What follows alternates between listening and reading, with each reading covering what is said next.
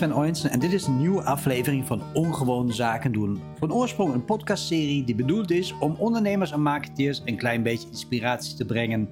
Maar het is ook de plek waar de zin en onzin van mijn gedachtegang in ieder geval bij elkaar komen. Dus neem alles wat hier gezegd wordt uiteraard met de juiste korrel zout, zodat je bij jezelf blijft en zaken kunt blijven doen zoals jij dat graag wilt.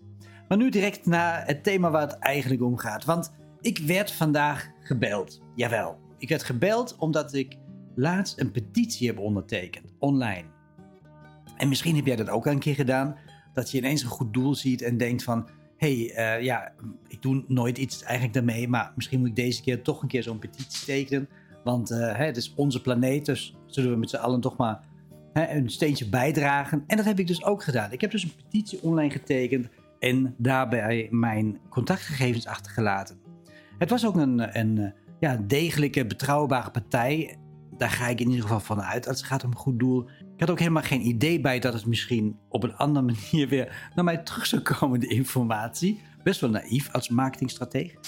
Maar aan de andere kant misschien juist niet naïef, juist heel erg terecht. Ik werd dus inderdaad gebeld door een jonge man die me vrij snel kon uitleggen dat ik een petitie had ondertekend voor een goed doel en dat hij daarom met mij uh, in gesprek wilde gaan een klein beetje tijd van mij wilde hebben om mij nog meer te kunnen vertellen over dat doel en andere dingen.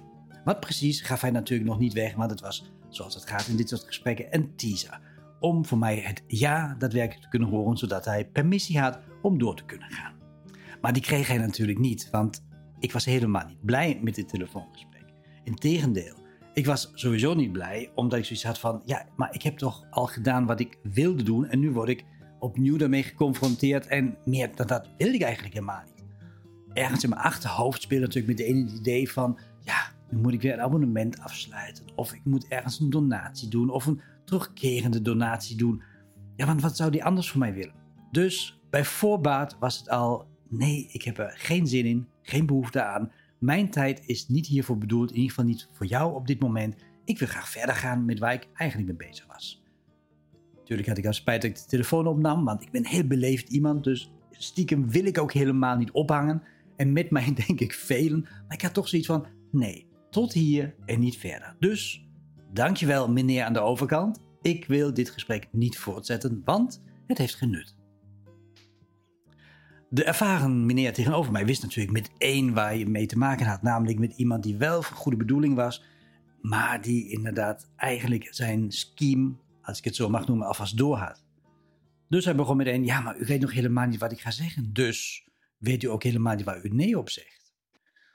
Dat was voor mij eigenlijk de laatste trigger die ik in ieder geval nodig had om te zeggen van, meneer, nu gaat het even mis. Ik heb volgens mij gedaan wat ik wilde doen, namelijk de petitie ondertekend. Ik heb aangegeven dat ik niet meer verder wil en volgens mij is hiermee het gesprek afgelopen. Hoe mooi uw doelstelling ook is, tot hier en niet verder. Ja, dat was dan vooruit oké, vond hij. Een soort van, zijn stem was duidelijk te horen dat hij teleurgesteld was. En hij gaf nog even aan dat ik kon blijven hangen voor het telemarketingregister. En toen ik dat hoorde, gingen bij mij eigenlijk alle marketingbellen af. Waarom? Heel simpel. Het eerste is namelijk telemarketingregister.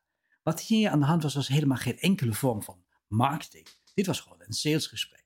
Iemand die telefonisch een salesgesprek met mij ging dus om dat nou telemarketing te noemen, vind ik wel heel erg creatief. Natuurlijk weet ik dat die term al heel lang bestaat, maar het slaat helemaal nergens op. Het is gewoon een één op één gesprek met mij waarin men probeert iets te verkopen. Verkopen, sales, direct één op één relatie. Dus een verkoopgesprek met iemand die ik niet ken en die ook waarschijnlijk helemaal niets te maken heeft met die organisatie zelf, maar die ingehuurd is om even deze deal, wat dit deal ook mag zijn, want dat heb ik nooit gehoord, te sluiten. Het tweede wat mij opviel was nog eigenlijk veel erger. Ik had spijt. Ik had enorme spijt ervan dat ik de petitie had ondertekend. En spijt dat ik dit goede doel, waarvan ik in ieder geval dacht dat het een goed doel was, en deze betrouwbare goede doelenorganisatie, waarvan ik in ieder geval dacht dat het een betrouwbare goede doelenorganisatie was, ging steunen. En het laatste, dat vind ik, dat moeten zich al die marketeers die bij dat soort organisaties werken, maar ook die CEO's, echt achter de oren knopen. Dat zeg ik een beetje onbeleefd, maar ik bedoel het echt zo. Dit werkt niet. Dit werkt misschien in de zin van dat de op korte termijn wat contributie binnenkomt, waardoor je door kan gaan met waar je mee bezig bent, je business. Maar het werkt zeker niet als het gaat om het omhoog houden van het imago van je bedrijf. En als goede doel is het hoog houden van je imago en het vertrouwen wat je hebt van al die mensen die jou willen steunen in wat jij doet, ja, dat mag je gewoon niet beschamen. Was dit een telefoongesprek geweest van een commerciële partij die heel duidelijk één op één, zonder al te veel ethisch nadenken, sowieso altijd zaken doet, dan was bij mij ook helemaal niets aan de hand geweest. Dan had ik gedacht van, oh ja, verkopen en snel afhandelen dat gesprek en verder met de, de dagelijkse gang van zaken. Bijvoorbeeld zoals ik dat bijna wekelijks heb met uh, telefoonaanbieders, energiebedrijven en andere, ja, toch steeds meer onbetrouwbare partijen, als ik het zo mag zeggen. Althans, qua perceptie. Ze kunnen wel een goed product hebben, maar de perceptie wordt per definitie onbetrouwbaar. En als goed doel kan je dat zeker niet permitteren. En dat wil ik toch één keer ook in deze podcast gezegd hebben. Ben je dus marketeer van zo'n organisatie?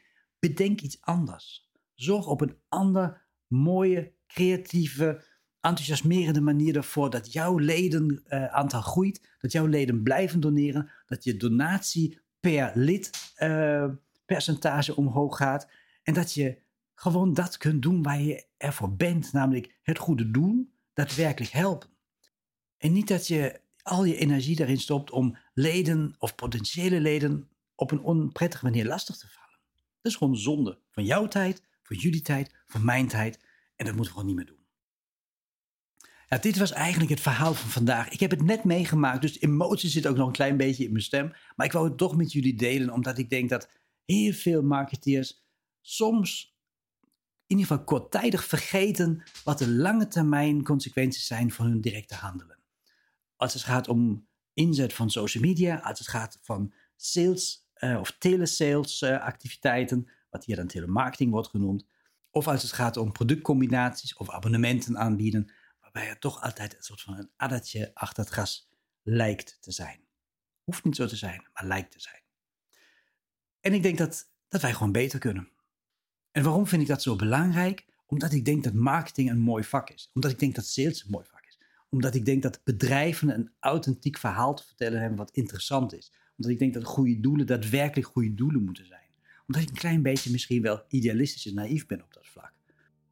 En naast dat marketing en sales een heel mooi vak is, hebben we ook een probleem. Dat is onze eigen reputatie als kenners van de markt, als contactpersonen van de klant. Want als je naar onze beide professies kijkt, dan zie je bijvoorbeeld in het Amerikaanse onderzoek, wat elk jaar verschijnt, dat onze beide professies een klein beetje onderaan aan de lijst van betrouwbare beroepen staan. Dat is eigenlijk heel erg zonde. Maar wij doen het ook wel, zeker zelf. Dus doe er je voordeel mee. Ga op een mooie manier marketing bedrijven met respect en eerwaarde voor je klant en voor je publiek. Dan weet ik zeker dat je ook voor jouw bedrijf een brand building experience gaat creëren in plaats van wat ik net zelf heb meegemaakt.